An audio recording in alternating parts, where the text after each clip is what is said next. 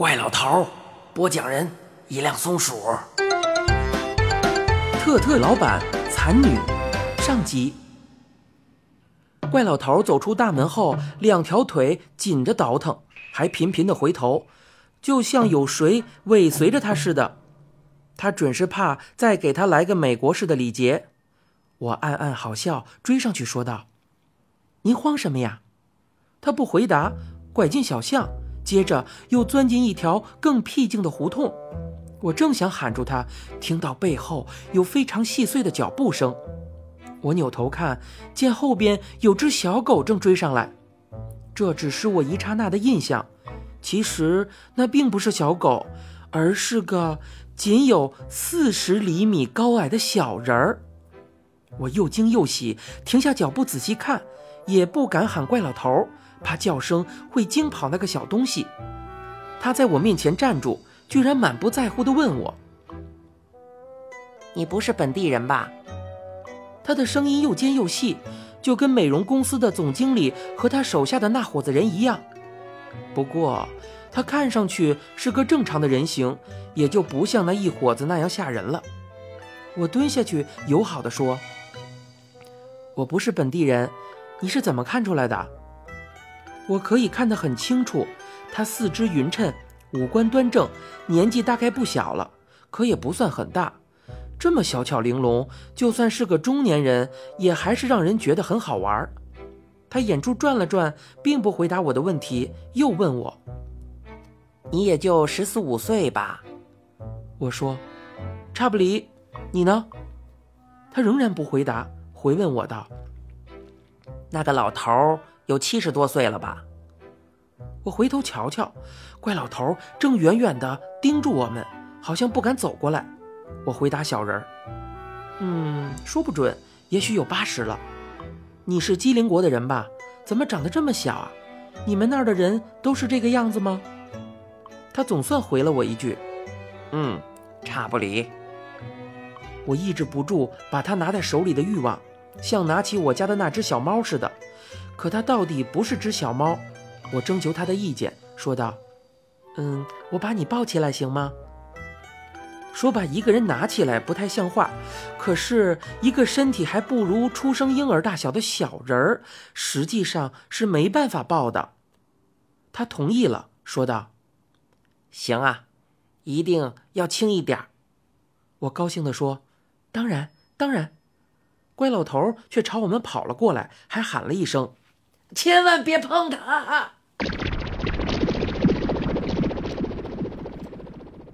我还是把手伸向了那个小人儿。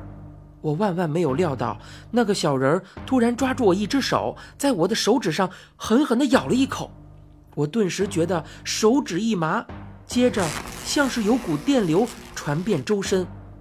后来发生的事，我就一点儿也不知道了。醒来的时候，我发现自己是躺在一个木头笼子里。你不要想象的是一只被关在笼子里的鸟，实际情况比那个要糟得多。我是被严严实实的钉在了十几条原木桩中间，木桩紧贴着我的脸，别说坐起来。就是把头抬高五厘米也办不到，我只能扭头看侧面。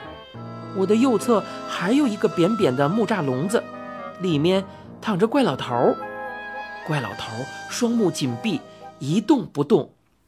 不过仔细看，你会发觉他的胸脯微微起伏，证明啊，他并没有死，只是在昏睡。我扭头看另一侧，哎呦！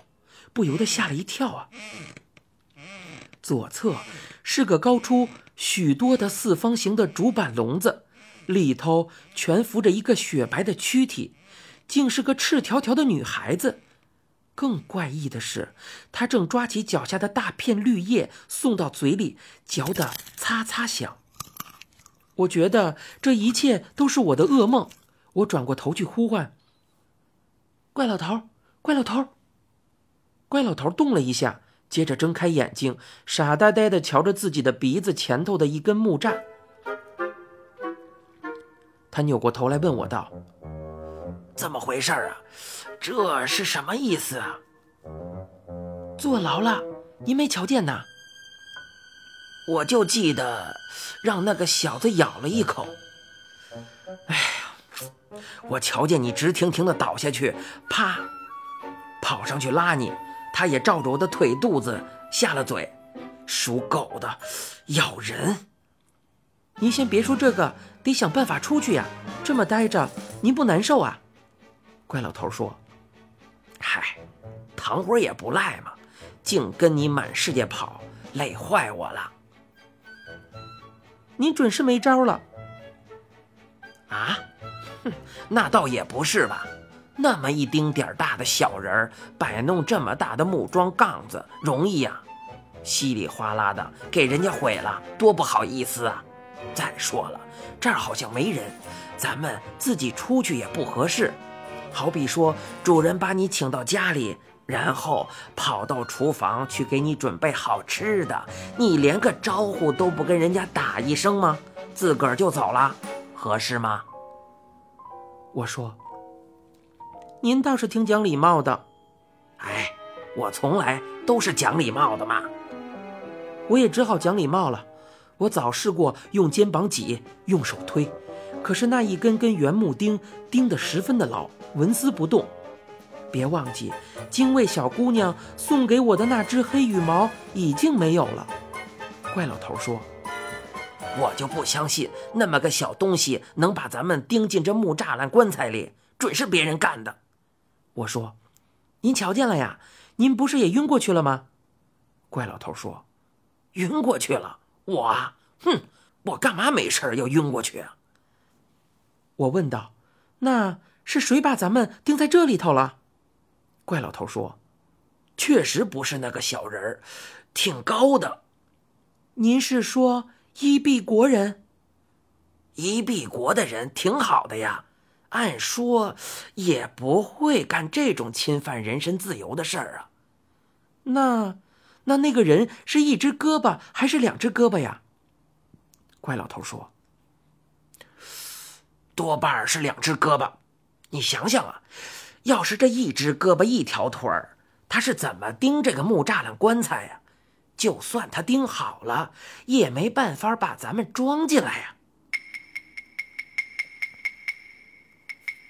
我问道：“您到底是瞧见了没有啊？”怪老头说。瞧见是瞧见了，那就是瞧得不够仔细。哎呀，所以呢，要总结出一条教训，就是以后瞧什么都得要仔细一点。他忽然瞪圆了一双小眼睛看着我，发现他并不是看我，而是盯着我身体左侧的方笼子。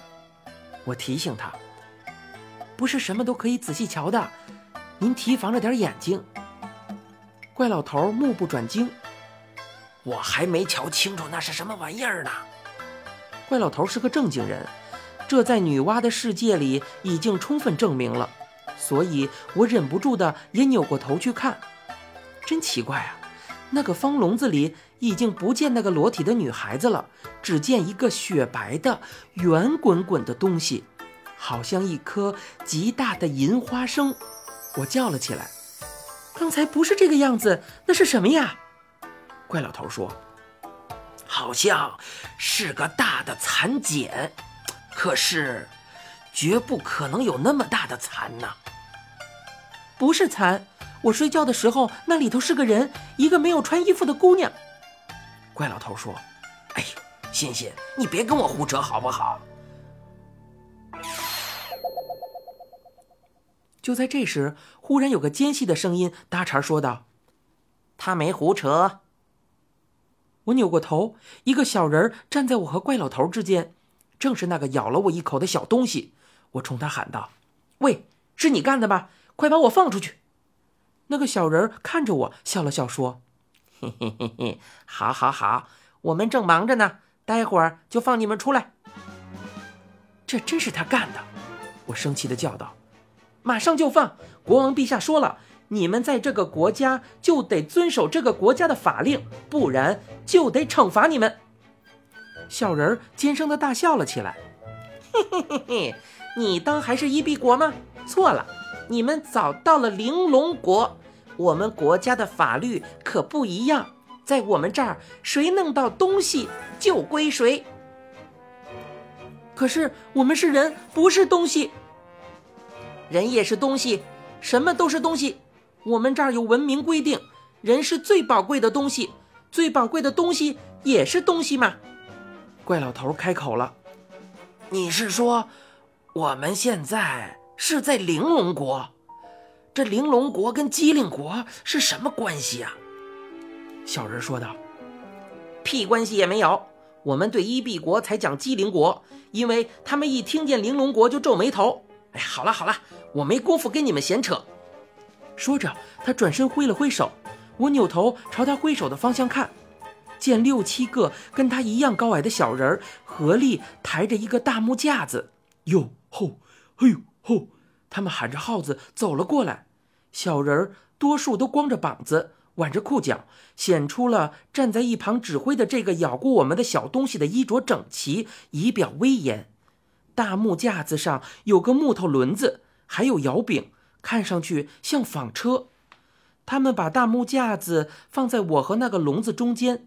两个小人儿搬来了一架梯子，搭在竹片子方笼子上，其中一个爬上去检查方笼子里那颗银色的大花生。接下来，他钻进笼子，踩在大花生上，弯身从脚下抽出一段亮晶晶的小绳，拉住它的绳端，沿着梯子爬了下来，把绳端交到另外一个小人的手里。亮晶晶的细绳已经被扯得老长老长。可是还牢牢地连接在那个大花生上。接过绳端的小人儿攀着木架爬上去，把它拴在大轮子的轴上。另外一个小人儿就握着木柄，奋力地摇了起来。